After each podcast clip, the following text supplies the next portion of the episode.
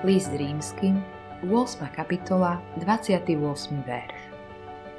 A my vieme, že milujúcim Boha, povolaným podľa rady Božej, všetky veci slúžia na dobro.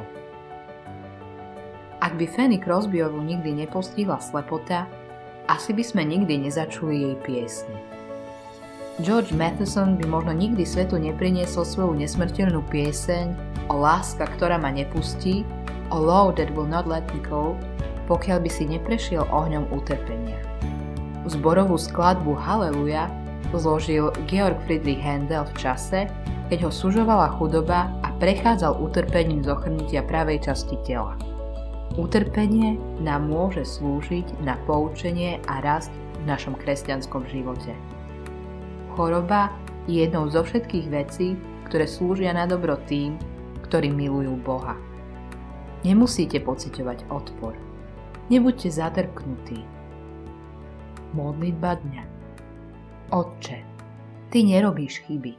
Až do môjho života príde smútok, pomôž mi použiť túto situáciu na to, aby ťa mohli spoznať ľudia z môjho okolia.